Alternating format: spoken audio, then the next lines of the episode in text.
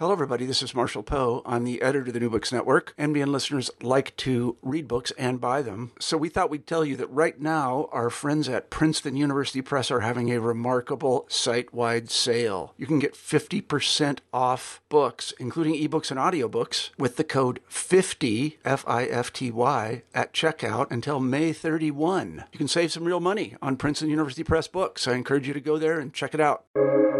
Welcome to the New Books Network. Hello, everybody, and welcome back to New Books Network at the Asian Studies channel. This is Victoria Lupashko, and today we are joined by Professor Enze Han, Associate Professor in the Department of Politics and Public Administration at University of Hong Kong. Hello, Dr. Han. Hi. Hi, Victoria. How are you? Good. How are you? And um, welcome to, to New Books Network and Asian Studies uh, channel. And thank you so much for agreeing to talk to us about your new book, Asymmetrical Neighbors Borderland State Building Between China and Southeast Asia, published by Oxford University Press in 2009. Thank you so much. Thank you for having me. Absolutely, and um, you know, as as interviews for New Books Network start, first I'm going to ask you, um, you know, to to uh, tell us a bit more about your work, about yourself. Um, you know, what um, what made you interested in this project? How did you come to it? Um, you know what are you know what is it about borderlands that that made you write a book on it um, and also in the in china's relationship with southeast asia yeah um, so i came into um, the uh, studies of myanmar uh, burma and, and also broadly southeast asia when I started working at SOAS, uh, School of Oriental African Studies University of London uh, in 2012.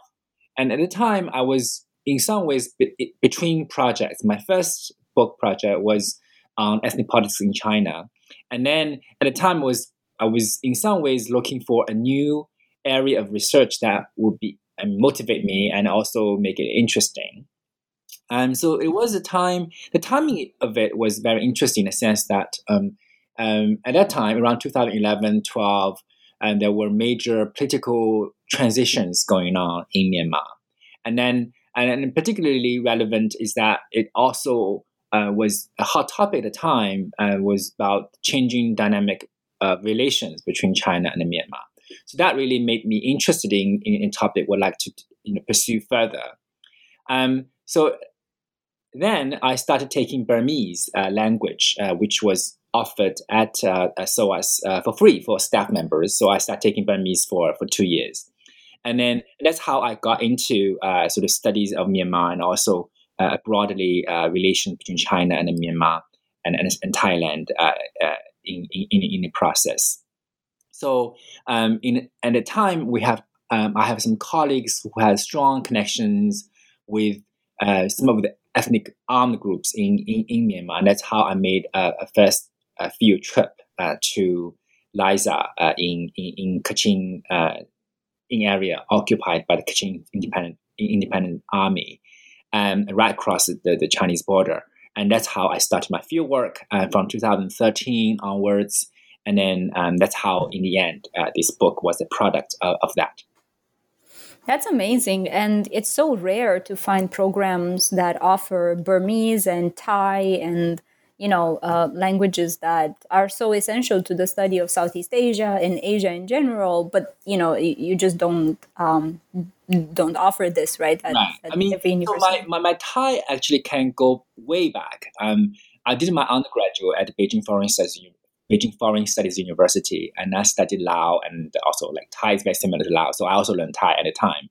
But that was like more than twenty years ago, and uh, and then during my graduate studies at the US. I never really, uh, my research was mostly on, on, on China. So it was after so many, like, in some ways, after 20 years of hiatus, and I came back to the studies of, of, of Southeast Asia.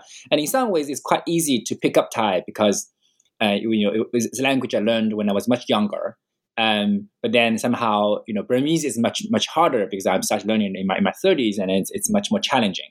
Um, but, still, I quite appreciate, I quite like that, the fact that I can learn languages, and also SOAS provide a sort of good, uh, very good, um, you know, environment, like in terms of language uh, teaching, but also really good library library resources of of, lang- of materials uh, from um, from Southeast Asia. So that really benefit a lot from from the access to these these materials. That's great. That's great. And you know, it's also encouraging for for our listeners to hear that, you know, you can go back to to things that you did in your undergrad or you know, like these things sit with you or stay with you for a long time and yeah, I think you know. Yeah, but also it's never too late to learn, learn a foreign language. I agree. I agree. Absolutely. Yeah. So, um, you know, as much as I want to ask you about Burmese and Thai and Lao and everything, um, I think we have to to get to to the book and um, you know the book is comprised of nine chapters including the introduction and the conclusion. And you have an amazing rich bibliography in chinese thai burmese and english. So that's that's for me that was uh, very very interesting. And um, you know in the introduction you start by presenting the tense context at the border between myanmar and china in 2013 the, the year where uh, where you start uh, right the um, the introduction with. And uh, in this delicate situation, the question of comparative uh, nation building is of utmost importance and brings in notions of sovereignty, uh, culture politics, state power, military power, and, and so on.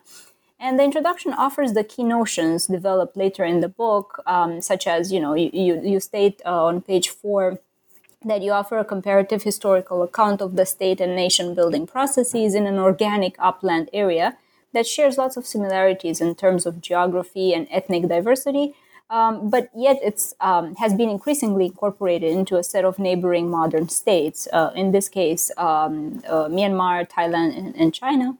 And in doing so, the book achieves a few goals. And I was wondering whether you could tell us more, um, you know, about these goals and how you conceive this comparative historical account between the three uh, case studies that you offer.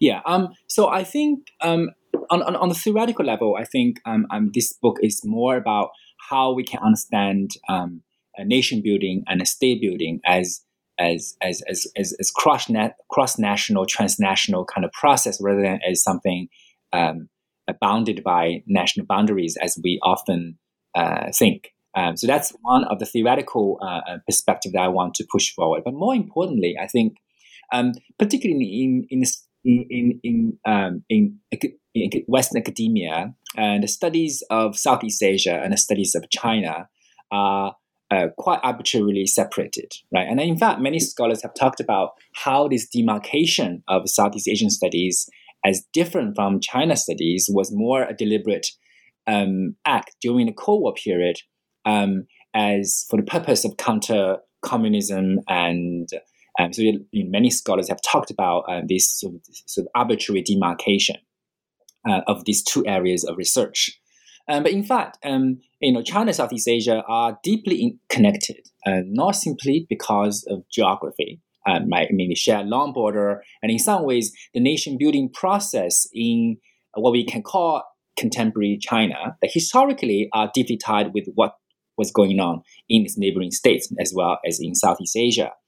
Um, at the same time, um, the uh, the processes that we witness is that historically, for example, in the formation of like a Vietnamese state or the formation of, of a Thai state, um, also can be traced to historical connections uh, with what we call uh, China uh, today.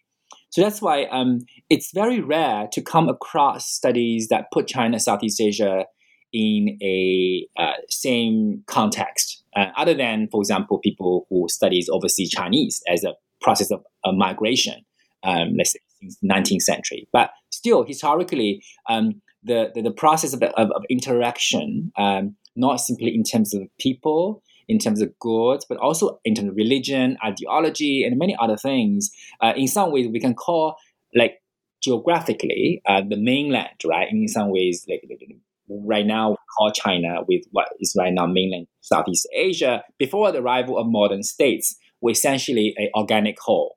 Right, there's not any particular boundaries that was the line of division that we consider today as a boundary between states. But historically, it's more fluid, right? That people moving back and forth, and uh, and there's not such a thing that we consider as of this. Oh, this is China. This is Southeast Asia. You cannot easily differentiate that. Um, so that's why I, I, I hope from with this book, in some ways, try to push against this sort of arbitrary demarcation between China studies and Southeast Asian studies, and somehow put them together into one uh, one volume and have some kind of communication uh, between them. And I think that is intention, and I hope that achieves some element of that in, in, in it.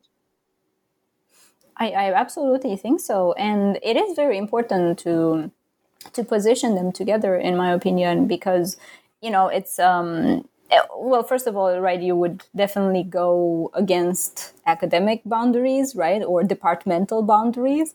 Um, but you would gain so much in terms of knowledge and in terms of conceptualization of different um, different notions, right? You, you do it for the neighborhood effect, right, the state and the nation building, um, but also so much more, right, in terms of migration, in terms of um, cultural exchanges, and, and so on, and ethnic studies, um, right? For it, I think right? uh, one of the main main thing I want to emphasize was that, uh, particularly the borderland we're looking at, right the upland Southeast Asia, that historically is more of organic whole in the sense that um, it's it's much more similar. For example, you can say that southwestern China with upland South upland uh, Upper Burma or northern Thailand today. Then, for example, similarities between southwest China with uh, like let's say China proper or with like you know eastern part of China.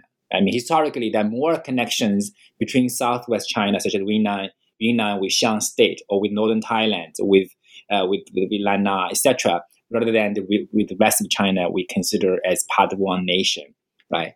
Um, so this is purely because of, of the fact of geography and um, that it's much more deeply connected uh, as as an organic uh, entity. At the same time, that the purpose of the book was more to to, to, to explore and investigate how this organic entity that we consider in this upland Southeast Asia became sort of demarcated and incorporated into different nation states uh, as a product of modern uh, nation building uh, process. Uh, I would say, I would argue, started pretty much more intensively uh, from the mid 20th century.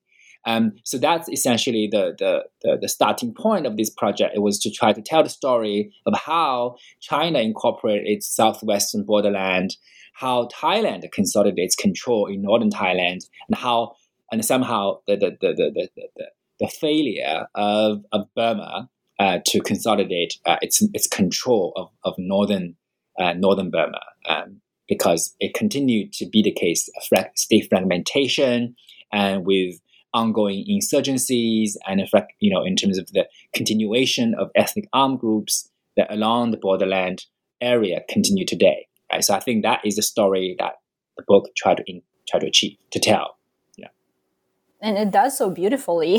so you know, I, I really think um, these things do come out in the chapters, and you know they're very well described in, in the introduction, um, as well are the, the, key terms, right, that you bring up. And um, my next question was was about them. Uh, whether you could tell us a few more details about the key terms that you you, you thought of to, um, you know um, basically uh, bring you know the book together and how are they interrelated uh, with the arguments that, that you make yeah so i think there are two key terms i think the book use uh, throughout and, and in some mm-hmm. way they are um, empirically difficult to differentiate that's that's basically nation building and state building right um, and in, in, in common uh, usage people often uh, use them interchangeably um, and i think there are conceptual differences between nation building and state building.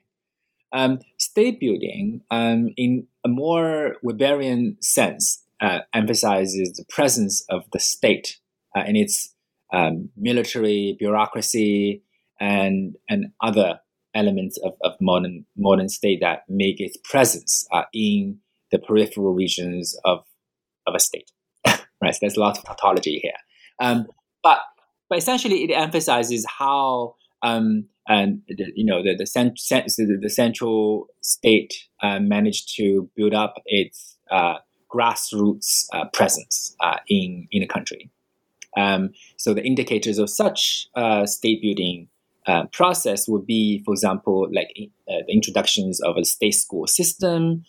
in, in terms of establishment of administration, in terms of bureaucracy, uh, in terms of capacity to tax population, Right. So in, in, in, in at least in, political science literature, often the ability to tax uh, it's, it's the population and, and the percentage of, of, of taxation coming from uh, as a percentage of GDP, taxation as a percentage of GDP often is used as as indicators of how strong a state is.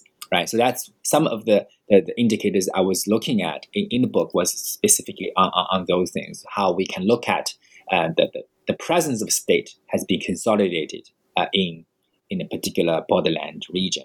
Now, nation building is a is a totally different concept, even though people use it as as a substitute for state building. Um, so nation building, a nation we generally consider as as a group of people have shared common culture, common language, right, common identity. So nation building in this context, I define more specifically as how the modern uh, conceptualizations of national belonging has, in a very uniform sort of a standard, um, imposed from the central state has been accepted and internalized by peripheral people that previously did not speak the same language, did not have the same culture, uh, and might have different, totally different uh, historical imaginations. But somehow, as a result of this process of modern nation building, and then became uh, a Chinese, became a Thai, became a Burmese. You know, so that is is, is a process that uh, I will call nation building, right? In terms of ability to speak Thai, the ability uh, to understand historiographies of, of, of Thai Thai nation. Uh, and that is basically the, the, process how those northern hill tribes later on became Thai, right? And same with how this, the ethnic minorities in southern southwest China later on identified being part of the Chinese nation. Um, so that is essentially uh, I would uh, conceptually differentiate between nation building and state building, and these are two processes I think obviously deeply integrate, uh, deeply intertwined with each other. Right. In, some ways, you cannot talk about nation building without talking about state building. In some ways, you know, um, sometimes state comes earlier than nation. Right. In, in this process, in the sense that it was the presence of state bureaucracy, it was introductions of modern school, school system that produced outcome of a common nation. Right. So in the sense that the nation was an outcome of, of the state effort to create this common cultural um, unity. And so I think that is, is the process I, I laid out uh, with the book. Yeah, absolutely. And um, I mean, you know, I it took me a second because I was thinking, yeah, of course, through, you know, through education and the way it's imposed um, by the state, right, and um, the ways in which textbooks uh, shape, right, um, ideologies and shape um, and you know it's it's a dual dual carriage way right that that happens in in in the three three countries but you know also in the world. So um, but more so in, in states that are that neighbors right? Right. But also like i mean i guess you know um, conventionally i would say conventionally people tend to uh, tend to assume that nation comes early earlier in a sense oh there is this nation later on they form a state. Um, but that's not net necessarily accurate for most of the countries in the world in a way that often out, that the nation national belonging was essentially is an outcome of, of state action. Um, and particularly in this type of peripheral you know remote sort of um, um, areas with variety of, of, of, ethnic minority groups living there um, they the reason why in the end they become uh, in, you know incorporated into these different nation states and as, became the, the product of, of, of, this nation building process um, is the outcome rather than the the, the, the, the cause right? So that's why I also I think there's, there's a need to differentiate these two process Sure, sure. Yeah, absolutely. And you know, it's um it's it's a very important theoretical move, right, to to make in the first chapter because, you know, from that on you can um you can, you know, build on that um and I think that chapter two comes very, very nicely, you know, uh, to to it and lays out the empirical and theoretical foundations.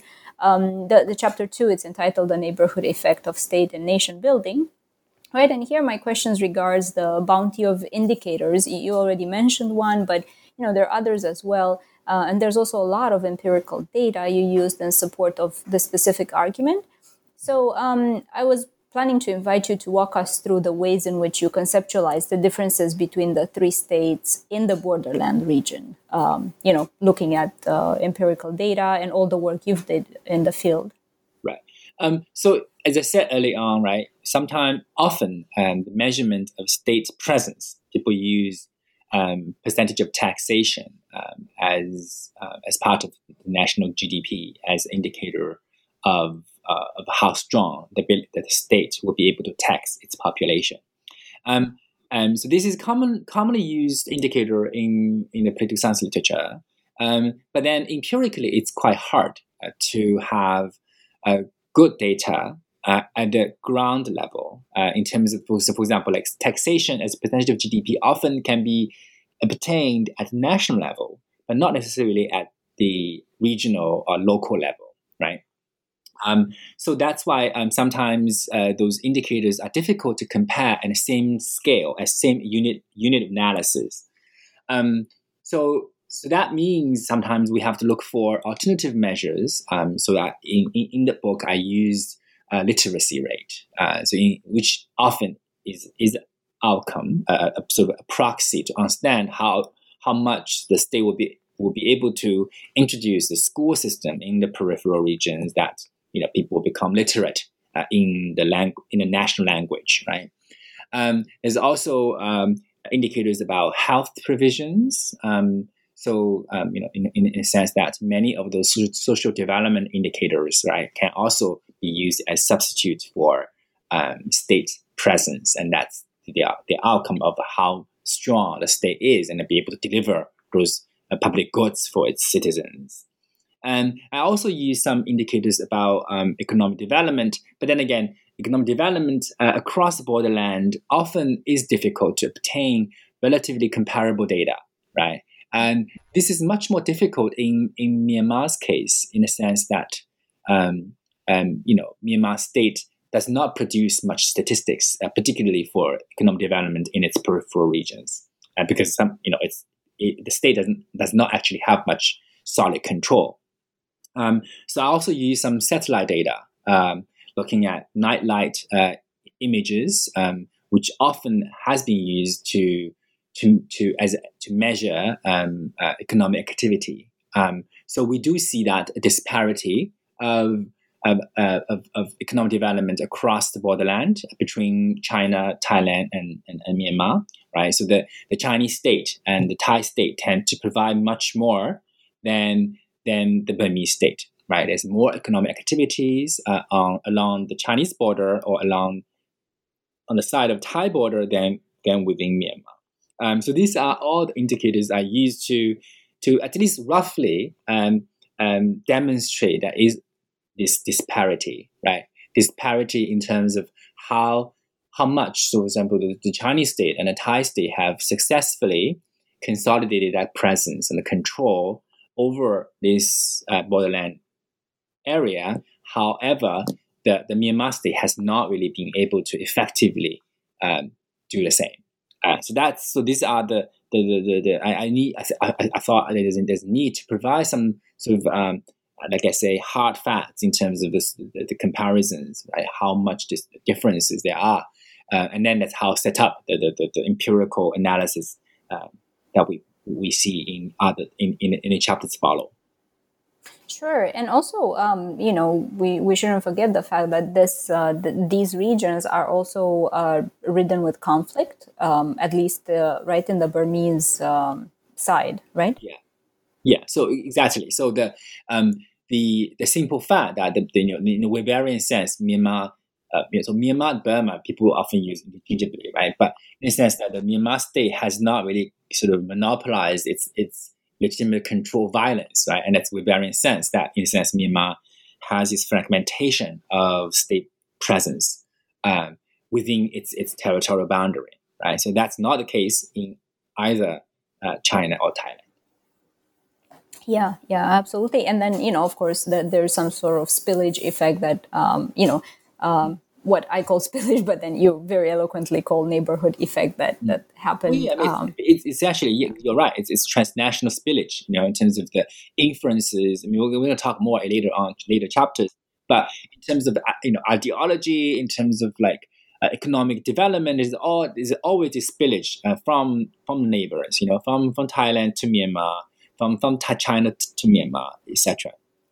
Right, right. And there is some sort of historical pattern, right, that, that happens there. And we, we get to that in chapter three, um, which, you know, it's, it's also entitled The Historical Pattern of State Formation in Upland, uh, Southeast Asia. Right, and then you, you get more into the uh, historical uh, details of um, of this region, upland Southeast Asia border area, in terms of the uh, the dichotomies that happen there. And one of the most prevalent is the upland upland and valley, right? Um, the the two that happened there. And um, you know, I was just curious about a historical development of this relationship and how does it affect uh, and reflect the present day conditions. Right. So so this um, you know the there's one very prominent uh, book and scholarship on, on the topic was uh, by uh, James Scott, right, on the art of not being governed, and he specifically talked about those mountain people, that there's uh, the the people who escaped uh, the, the, the, the control of, of valley states, right? Um, yeah. So this is, in some way, this is is, is, is, is a geographical factor in the sense that, um, that this part of the world is, is extremely mountainous, um, mean, meaning that the terrain was very difficult to to uh, to access. Um, and because of you know high mountains, deep river valleys, but also uh, prevalence of tropical diseases such as, such as, such as malaria uh, historically. Um, yeah. So, so that's why it, it created a um, and sort of you know the, the, different patterns of human habitation um, in uh, in this part in, in, in, this region that you have mountain people uh, who uh, usually usually practice different type of agricultural practices and also did not have much centralized state bureaucratic structure.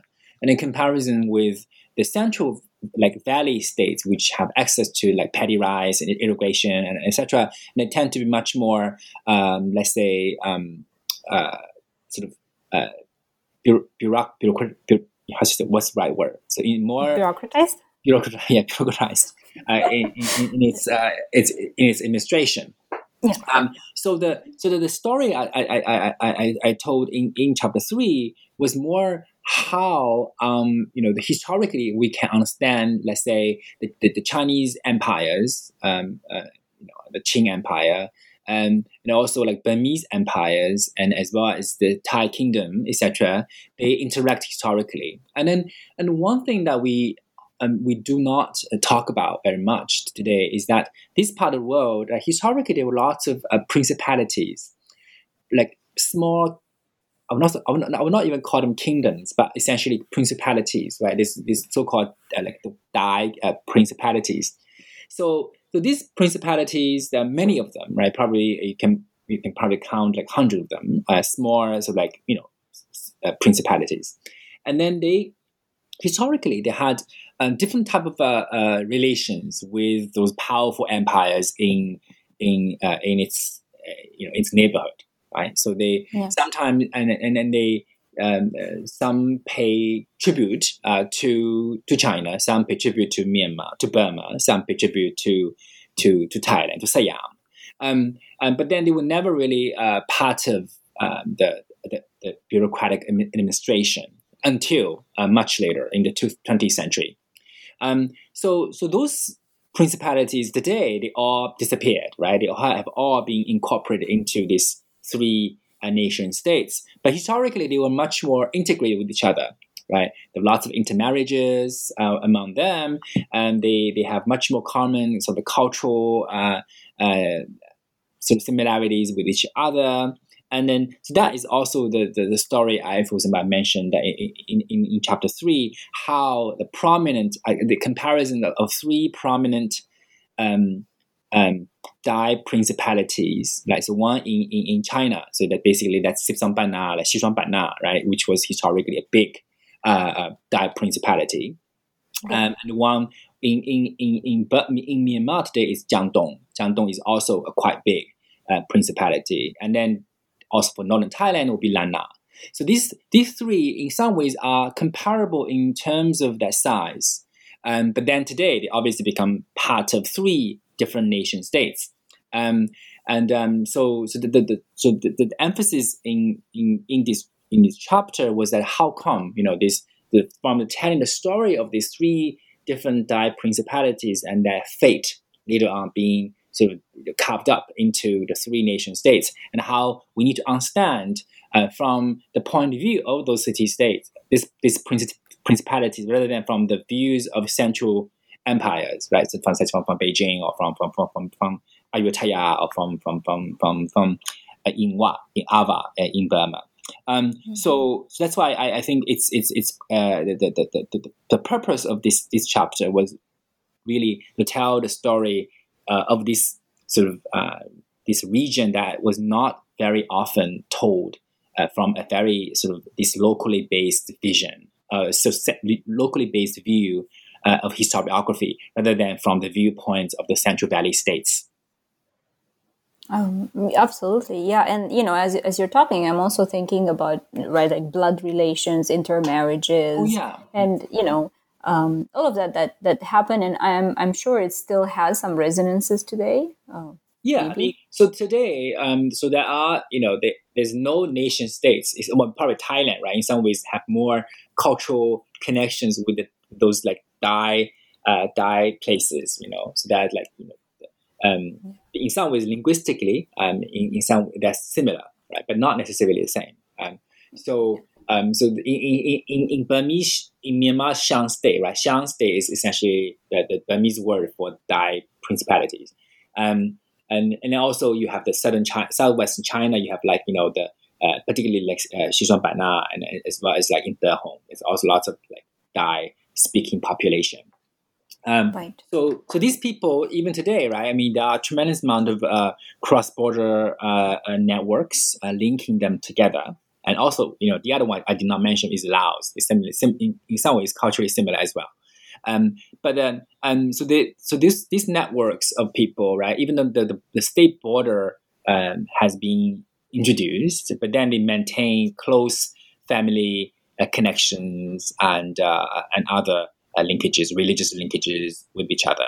Uh, but not simply them, right? There are many, many other ethnic groups living in this region that are in effectively trans, trans, transnational, transboundary ethnic groups, right? You can say like the Kachin, uh, the, the Burmese call them Kachin, but Chinese call them Jingpo, but they, they, they have that very similar um, uh, in terms of language and culture, and, and they do in, like you know uh, have deep connections across the border. There's also Wa. there's also like uh, Lahu. There are many many other ones. Like those groups living in mountain regions in this area, and they, they disperse across the you know the diff- different countries. But then they all maintain uh, such uh, cultural connections with with each other.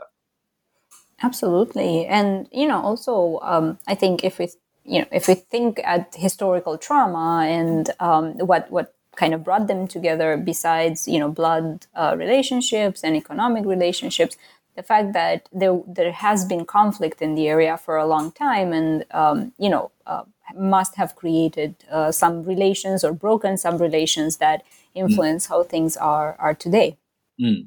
yeah um, yeah, and um, mm-hmm, sorry, go ahead. no, no, I mean you're right. I mean this is I mean, this is the historical story I, I told in the sense that we're more connections and similarities in these people across national boundaries, right? But today, I mean, uh, sometimes we we can we as, as, as I mentioned earlier, then we we have to admit that um, you know the modern state has been effective um, in in instill some sense of national belonging, and also in terms of instill some sense of, of cultural uniformity um, so uh, today, for example, you can say that you know in northern Thailand, many people speak centralized Thai uh, dialect, Thai language, right? And that's essentially the, the, the result of the Thai school system.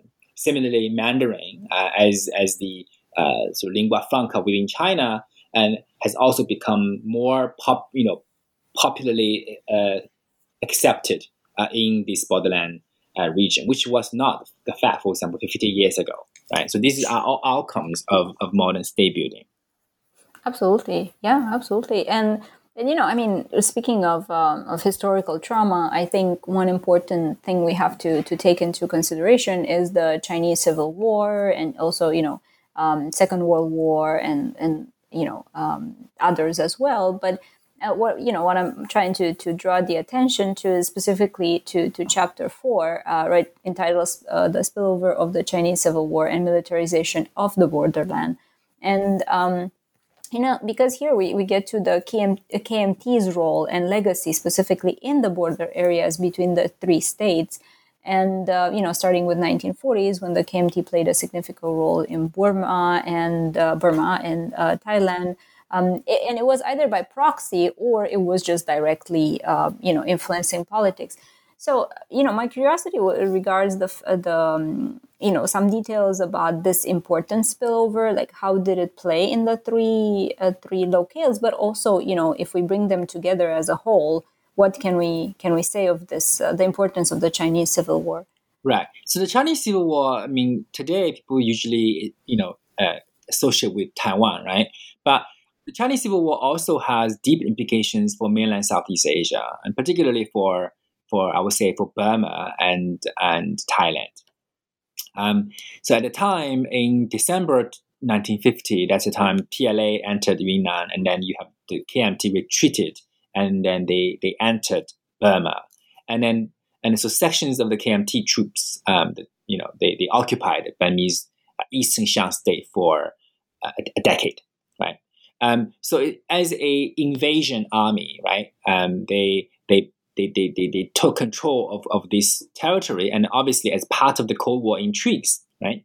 The reason why they occupied Eastern Shan State for such a long period of time was because of the Cold War necessities of counter-communism, right, by the U.S. and um, through its proxies, right. So the Americans supported uh, the KMT activities in Eastern Shan State and provided them with logistics and other things via Thailand. Right? So Thailand was basically the, the proxy for American Cold War uh, um, you know, campaigns uh, in upland Southeast Asia.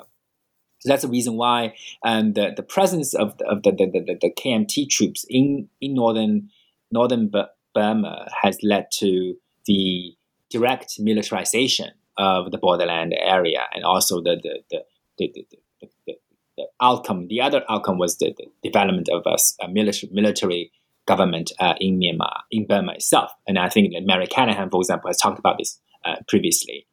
Um, similarly, in Thailand's case as well, that the, the, the, the presence of the, the KMT troops and um, in the in the Burma's Eastern Shan state, and later on, after being kicked out from Burma, and then they, they entered Thailand, so they occupied northern Thailand for some time as by invitation of Thai state, obviously. Um, but they they provided services for the Thai uh, Thai military. They they were the buffer against the communist infiltrations from the north. They patrolled the border and and as militias. Um, and then and, and, and, and in some ways they, they, they, they were part of part and parcel of, of the of the, the, the, the development of drug trade, right, the opium trade uh, from from this region. So this, so we can say that you know the the, the development of the Golden Triangle in the Cold War period as a haven for poppy plantation and opium opium uh, uh, production was was deeply tied with this history uh, of the Cold War and the KMT presence uh, in this region because the, the opium was effective it was was effectively used as the financer for the war activities uh, in uh, by a variety of armed groups in, in the region. Um, so we do see the negative legacies of the KMT uh, uh, in in northern Burma, uh, in in those northern upland Southeast Asia. That um, that that previously has not. I mean, you know, people do, do talk about it, but somehow, usually, it's uh, many of the existing literature tend to be written by uh, people who are descendants from the KMT, and they tend to, they tend to rom- romanticize about you know the, the duties of the, the KMT to save the nation, which is China, um, uh, against communism, and then the sacrifice they made in, in this area. But then they often ignore the, the atrocities committed by the KMT in Burma, and also the fact that they are in other people's territories, right? And they, they, they, were, they were invading army. Um, so So those ones were what what during the Cold War obviously was was was was told as a way of justification for for the for the purpose of, of counter communism. But then today, when we look look back at this history, and this was actually in fact quite ugly. Uh, sec, you know, ugly side of the, of, of, the Cold War in a way that led to the destabilization of the uh, Burma's northern uh, territories, and also led to the development of, of drug trade, and, and then and and then and has continued continue, and continued to be uh, the center for for illegal, illicit uh, drug uh, production. Right. So that these are all the negative consequences uh, from the Cold War. And also, you know, you know um, um, fueling the. Um, the, the bad reputation in a way of the, the golden triangle. I mean, it, it's mm. warranted, but um, you know, with, with, just having this myth of that uh, particular area, Mm. Um, so I think it's it's both at the affective and effective and you know political and economic um, you know stages that um, you know the 50s actually in the Cold War of course influenced this this area to to an extent that we we still see today. Mm. Um, and um, you know influence the historical uh, development um, and of course uh, also the, the the revolutions right so the cultural revolution that happened you know during uh, the maoist era and and you know others. And uh, the, as as you entitled chapter 5 right communist revolutions at the borderland um, there are uh, multiple moments of unrest in the borderlands. And uh, china has a strong support for communist insurgencies in burma and thailand during the 60s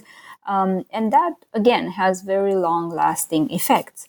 Um, so, you know, kind of going on the same idea of, um, as in chapter four, where we looked at KMT's uh, role, um, I was wondering about the Cultural Revolution and the PRC's influence uh, over the state and the nation building uh, efforts that happened uh, in the other two countries, uh, specifically during the Maoist period, but also afterwards.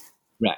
So, so during the, the mid 1960s, that's the time when you you have domestic radicalization uh, in, in, in China, and also in terms of Mao's intention to export revolution uh, around the world, right? And then particularly in its immediate uh, neighborhood, right? And then and so that's why we do see that a, di- a direct link link between um, the Chinese uh, government and communist insurgencies in Burma as well as in Thailand.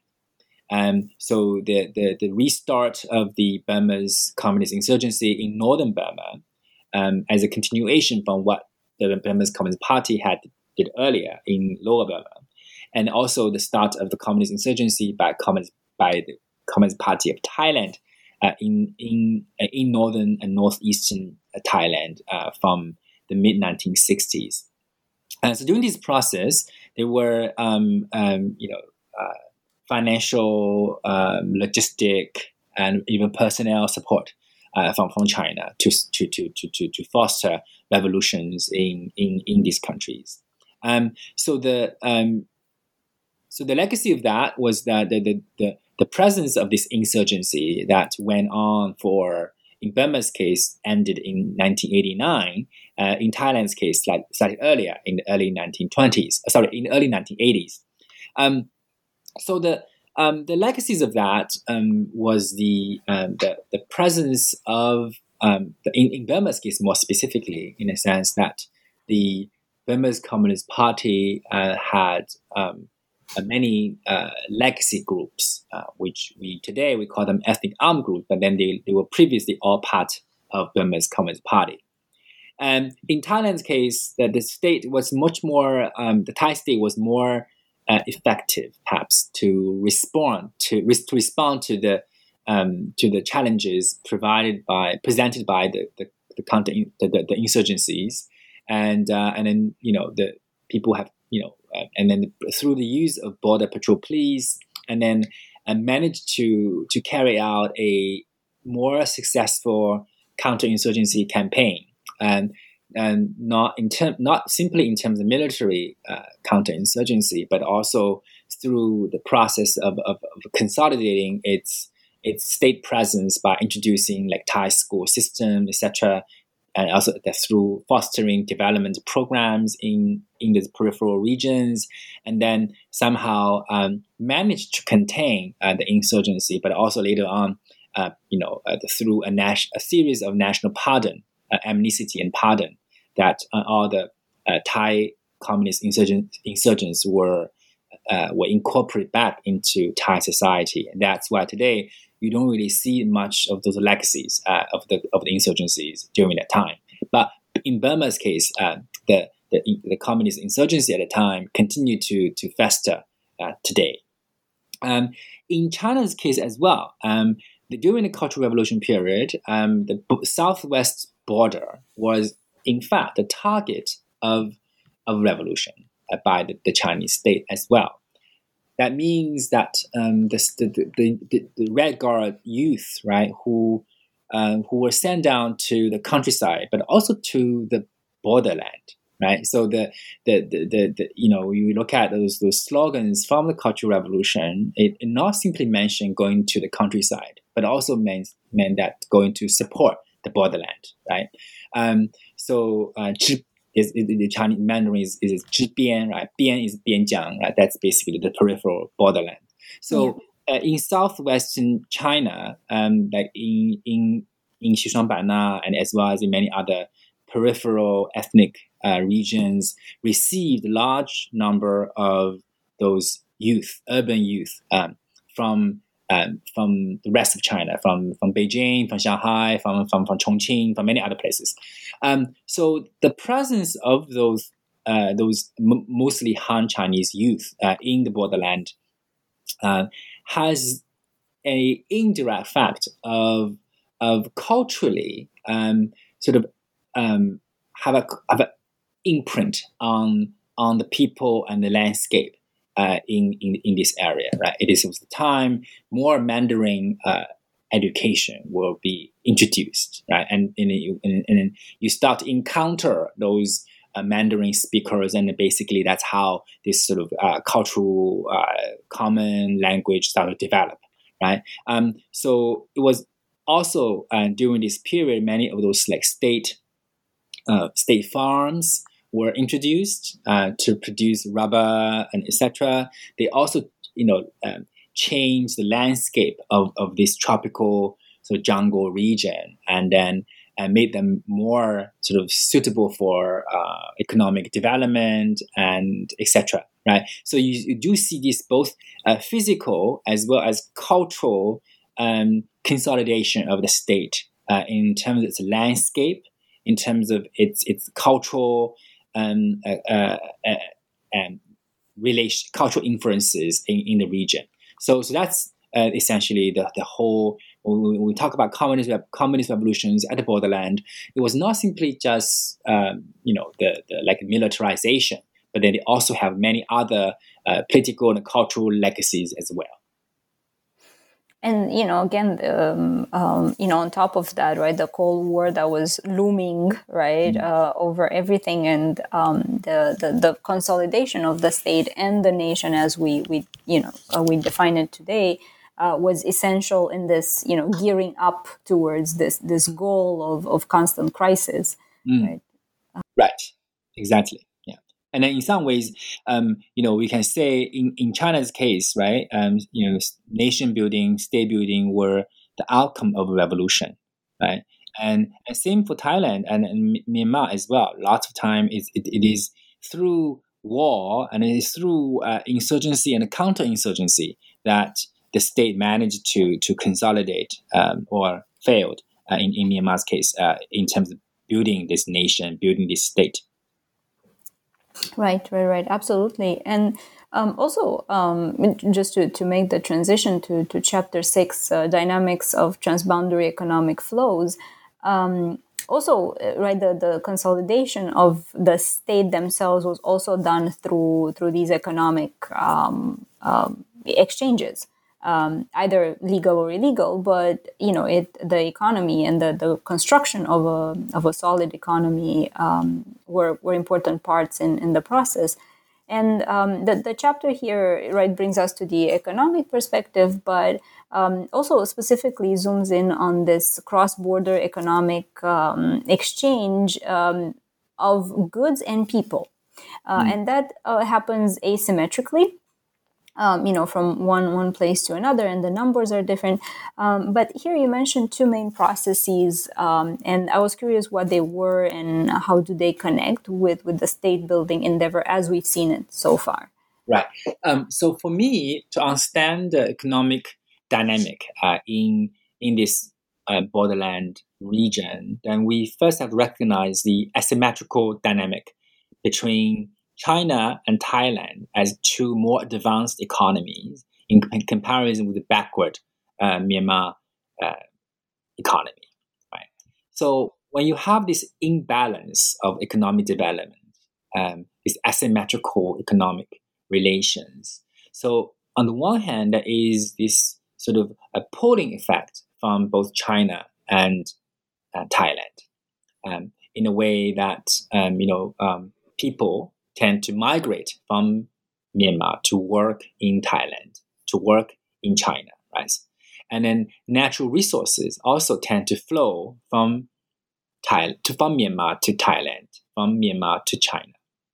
Um, at the same time, you also have these um, the, the, the spillover um, the economic and uh, economic influence from uh, from both China and Thailand in a sense that um, the how should I say like there are more um, circulations of, of, Chinese currency within Burma uh, because many play, particularly in the borderland region, uh, the, the, Chinese currency tend to be used more often than Myanmar kyat.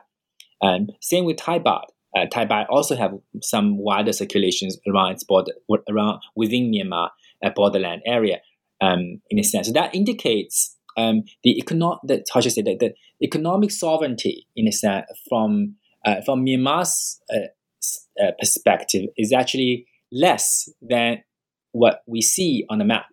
Right? In a way that the Myanmar state's economic sovereignty actually um, has much more limited capacity um, in comparison with its two neighboring states.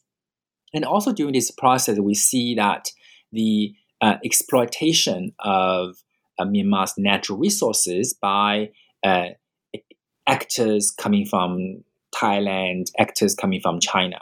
Um, so many of those borderland and development projects these days we observe uh, in Myanmar, Shan State or Karen State, in Kachin State, right? Um, they are uh, mostly carried out through this, you know, the the uh, many of those actors who were, who were actively involved tend to be from China, tend to be from from Thailand. Um, so it was this, how should I say this, asym- asymmetrical uh, relation that we do see that economically speaking, the flow of, of, of people, flow of goods, flow of, of, of, resources, they have a particular pattern in a way that something flow out from Myanmar to its neighboring states, and then something uh, come back to, to Myanmar mostly in the form of, of finished products, right? Um, in terms of you know, electronic uh, product, uh, elect- electronic products, in terms of daily uh, con- con- con- consumer uh, products, etc. But they all tend to be produced in Thailand, produced in China. Um, so, so that's how you see this. You can I will not say the symbiotic relation, but it's sort of kind of the the the one basically provides these kind of raw materials, etc the people and labor, and the other produces these, these finished products and sell it to Myanmar, right? So that is the outcome of this asymmetrical uh, relations. Right, right, right, right, and you know, also uh, of course, relations, um, you know, uh, interstate relations and globalization. I, I would think, um, you know, that allowed for uh, manufacturing plants and you know raw product, raw materials to have these patterns and mm. then come back right into Myanmar as finished products as opposed to um, to you know um, being manufactured there. So right, um, right, right, right. So it's, it's, it's much more common, for example, to see um, the, the, extensive use of of, of, of, of let's say the Chinese uh, economic um, how should I say uh, venues uh, for transactions, right? Um, Um, so these days, for example, people talk about the, the extensive use of like WeChat Pay or, or, or Alipay, um, because Myanmar state doesn't have any capacity to regulate those things, right? And but it's all through this um, uh, transnational uh, economic, global, globalized uh, economic transaction that um, obviously benefit the more powerful than the, the less one, less powerful one. Absolutely, of course, and it also has implications, right, for the international relations um, um, arena in the area, but also, you know, um, uh, globally speaking, and um, you know, to, to give a, a, different pole of, of, attention, also national identity, right, that forms in these uh, these areas. And I think with that we can move into chapter seven, right, where you you offer a comparative um, approach. Um, and the, the chapter is entitled Comparative Nation Building Across Borderland Area. And um, this idea of, of identity in a volatile context is, is quite interesting to me. And also, um, I, I, I, think that the, the, the chapter brings up the importance of ethnic connections that will sculpt right all of these relations and flows and, and conflicts to a certain extent. So, um, you know, I was wondering how the national identity concept plays out in the borderland area. You analyze and what are the forces and ideologies at hand um, there? Right. Um, so in this um, chapter i talked about um, the, the, the role played different roles are played by by, by china's nation building project uh, as well as thailand's nation building project um, on on their influence uh, on myanmar right? So in thailand's case um, the um, because of the, I mentioned earlier that the, the, historical and cultural and linguistic ties uh, that the Thai nation has with many of the Thai speaking, uh, you know, principalities uh, in Myanmar Shan state. Um, that's that's the reason why uh, you do have this. I mean, obviously not that mainstream, but you have this sort of um, uh, you know uh, pan Thai sentiment, you know, in in, in in Thailand, in some in, in sections of Thai society that emphasize this of connection with them and also the need to support them, right? Um, so, so many times that you do see the um, the identification culturally uh, speaking of of many of those Shan, uh, you know, principal Shan, Shan, Shan people uh, more with with Thailand because that's also the place that many of them were choose to migrate to to, to, to, to, to work and to live there, right? And so in some ways, um, Thailand often is presented as this sort of external, uh, let's say, uh, homeland, not necessarily like the true, but in some way the cultural homeland in a way that a lot of people do identify with the Thai culture because it's more linguistically similar to, to many of the Shan population in, in, in, in Myanmar. In the China's case, um, the nation building uh, uh projects that it in, introduced, for example, this um, you know multi-ethnic nation, right? Um, sort of this sort of the um, the 50, 56 ethnic groups in China. They all part of Chinese nation, and then there's sort of a promise of ethnic auto- uh, ethnic autonomy, uh, etc. Right? So this kind of things, uh, people, um, you know, in Western scholarship, for example, people tend to dismiss those things uh, as, as as as fake right? And particularly, I mean, which probably is, is, the case that when we look at like, you know Xinjiang or Tibet, etc., it's more historically uh, content, uh, contested. Yeah. But in this southwestern border, um, people often do com- make comparisons between what's happening in China with what's happening in in Myanmar, right? So in, in terms of uh, look, people look at those like sort of uh, cultural autonomy uh, provisions in, in China, um, you know, it is, it is the case that despite, for example, the increasing popularity of Mandarin uh, language, um, there's still, you know, uh, the, the, the, the, teaching of ethnic languages in, in, in primary schools in, in, in some places, etc. And there's also, at least on the facade, the presentation of, of, of ethnic cultural expressions. Um, so that and in, in, contrast with that, and in, in, in Myanmar case, it's much more direct, brutal uh, enforcement of Bur- Burmanization, right, through military military activities and uh, and also the banning of the teaching of ethnic languages, etc. Um, so, so that's why um, people do consider that you know the, the, the Chinese model as better in comparison with what's happening in Myanmar. You have ongoing insurgencies, etc. Um, so the result of that was that people living the same ethnic group we mentioned earlier historically have lots of ties across the border. and they live on the side of they, they live on the Chinese side of the border and tend to identify more with the Chinese state and uh, Chinese nation. And as a result of, of this comparison from what we they, they, they observe of what's happening in Myanmar.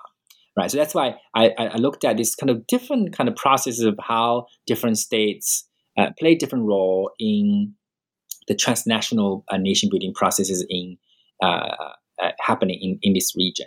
And then um, so um, I think um, it, obviously the, the reality of this is much more is, is more messy, right? It's messier than than what we we, we try to, to tell. But I think the overall um, sort of logic of things, right, in terms of how Thailand had influence on um, on Myanmar's Shan state versus how the China's nation building uh, projects have implications on the, you know, Kachin people and Wa people, and is, is is is interesting to tell, right? So, for example, in the in the Wa state, right? I mean, the Wa state effectively um, identify with part of the Chinese, like you know, they use Wa to, you know, kind of they use also more Mandarin speaking uh, than Burmese speaking, uh, things like that, right? So that so these are all outcomes that we can we now observe, but then the causal mechanisms is, is actually what I try to identify, identify in this chapter is that it is this comparative kind of uh, uh, framework that we cannot understand what's happening in Myanmar just looking at Myanmar itself. We have to look at what's happening in, in China, what's happening in Thailand.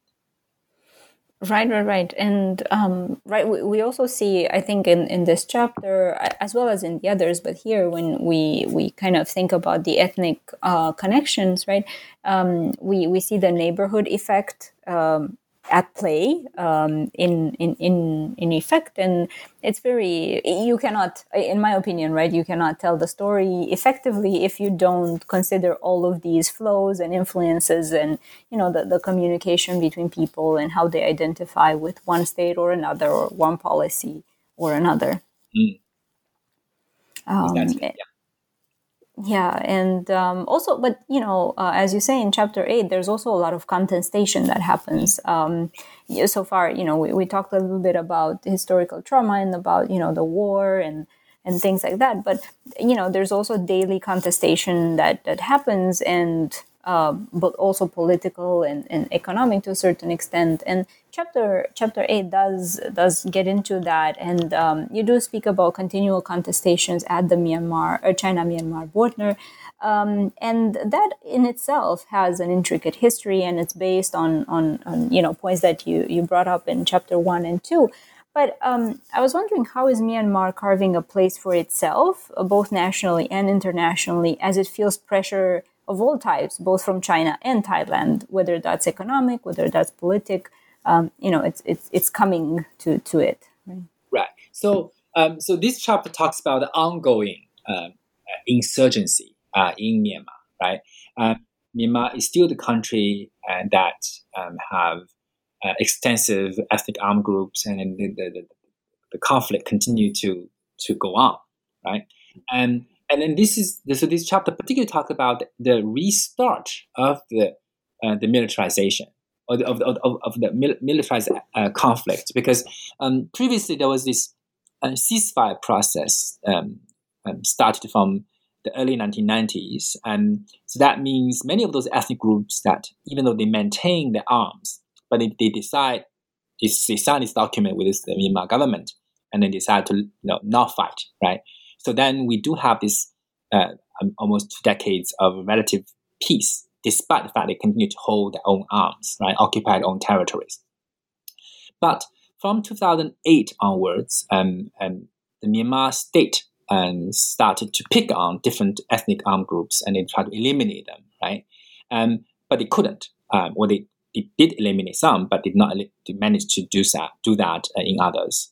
Um, so, so that's that's when we start to see an uptick of, of militarization, uh, military activities uh, in in this region, right? From um, the, the fightings in Kho and then the, the fightings in Kachin State and then and etc.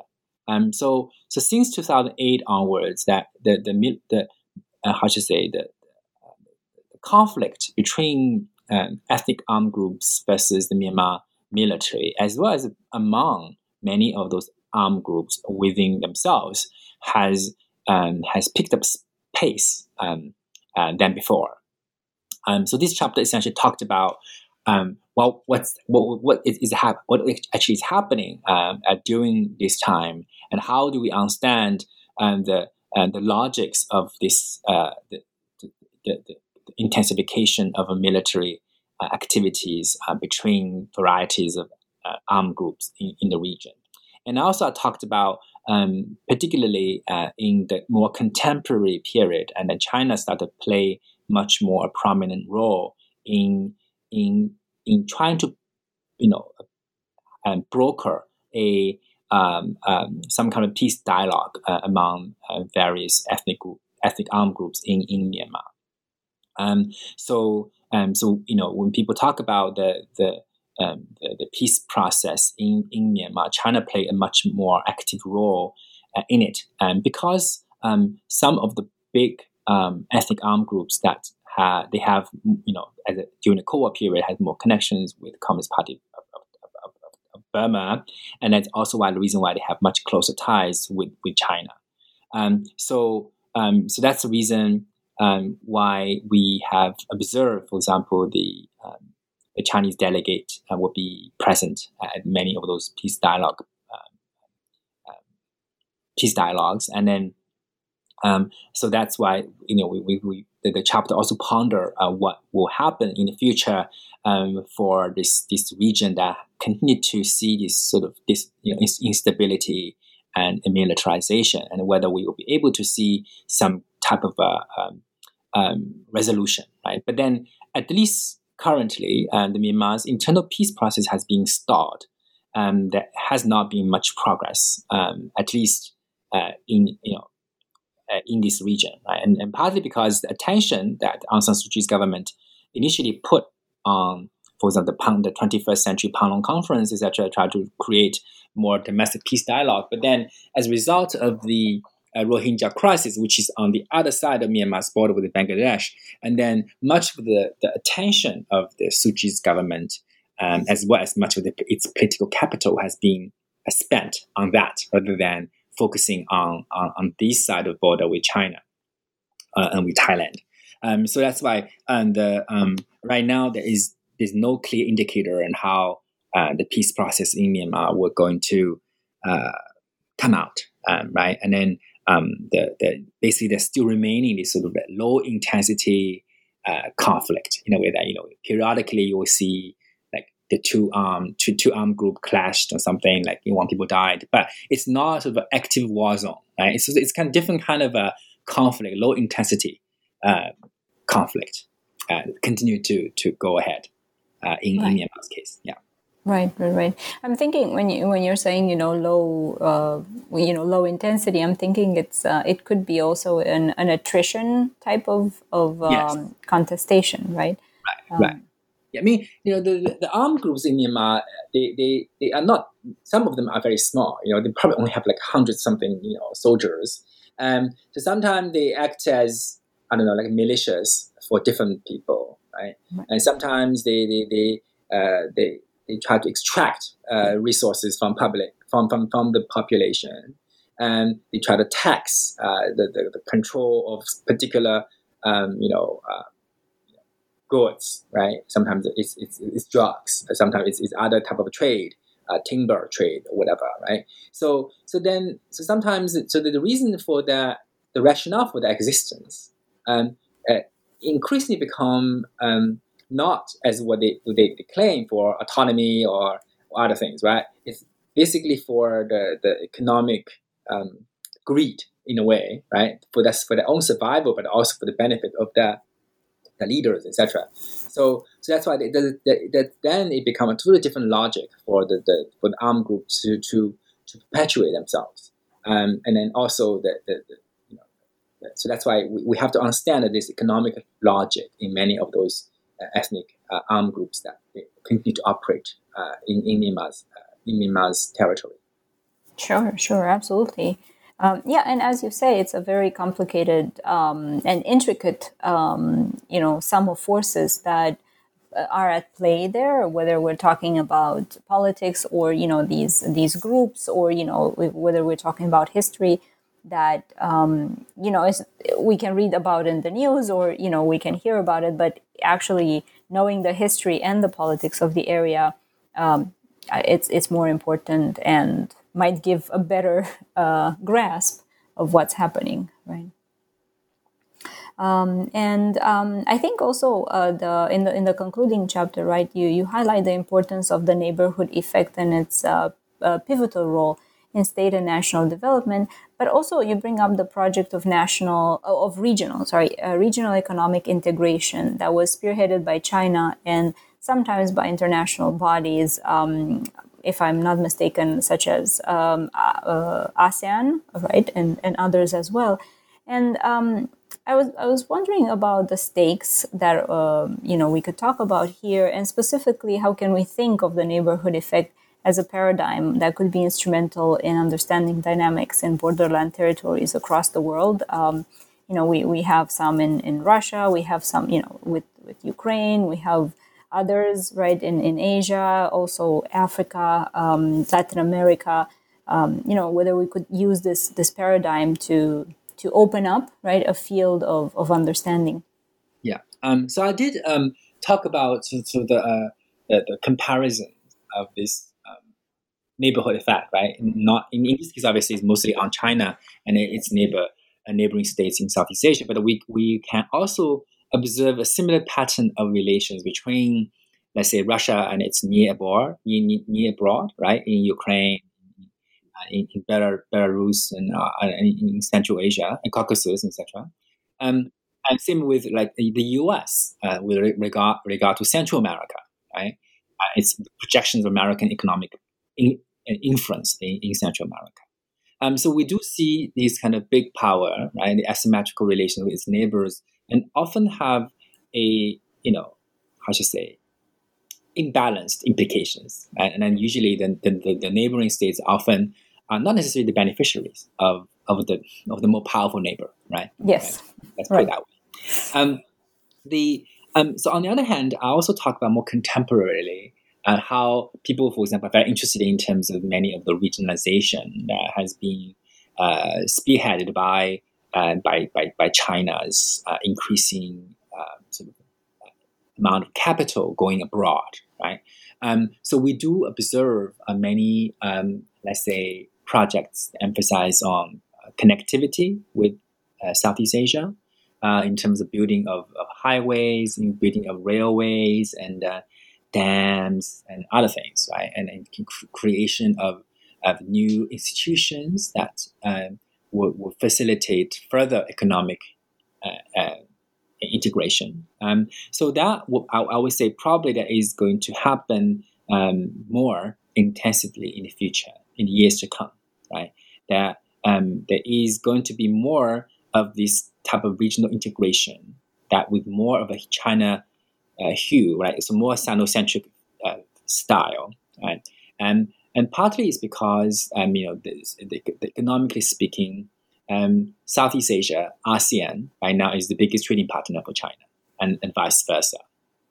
Um, and then and also, I mean, in the contemporary period, that you, we see, you know, particularly during COVID, right? People start talk about, you know, the, the, the end of globalization. Um, and perhaps there's going to be end globalization in a, in a more conventional sense. But then um, people do say that um, instead of globalization, right, there might be more regionalization, right? And in a sense, people, countries might improve their economic relations much more with each, with the neighboring states than with far field uh, places. Um, so that's why um, we do.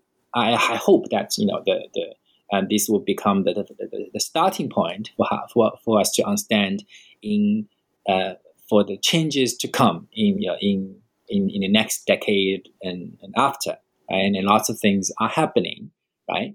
Uh, in, in terms of like the building of high speed rail um, network is going to complete in, in Laos next next year, right? And then eventually will connect to Thailand, etc. Right? Those are things that are ongoing, right? Um, we don't know yet, right, of what might happen right? Um, but then there are particular, there are perhaps some kind of uh, projections can take that in, in the end, there might be more Chinese influence to come to Southeast Asia and how we can understand that. Yeah, absolutely. Yeah, and you know, it's um, it's an ongoing process. Of course, the the current uh, world um, um, world I want to say situation, but uh, you know, context, uh, global context, right, also influences the ways in which um, you know infrastructure is developed uh, in Southeast Asia and in Asia in general. So you know, time will tell, but of course, predictions can can be made. Um, and I would love to talk more, but I really think we've taken a lot of your time. So, you know, the, the, the last uh, question I have. An hour and 15 minutes already. yes, it flew by. So, um, I was one, I wanted to ask you uh, whether you could tell us more about your current project. Right. Um, so currently, I'm actually, if I'm, as I just mentioned, I think I'm, I'm uh, in terms of what's what might happen to understand um, the, the, the um, the changing uh, dynamic of relations between China and Southeast Asia, but also how to understand uh, Chinese influence in Southeast Asia. So um, right now, I'm working on a project um, specifically looking at this um, this this phenomenon, and then and then try to differentiate between influence as a intended social action versus unintended consequences by a variety of Chinese actors in Southeast Asia right? So what I mean by unintended consequences, in the sense that people tend often people often tend to assume what's happening in Southeast Asia as a you know deliberate scheme, you know, designed by the Chinese central state to have domination or have other things, etc. But in reality, it's not the case. Um, lots of things happening in Southeast Asia they are carried out by a variety of, of actors. Many are private businesses um, for their own profit and other things, right?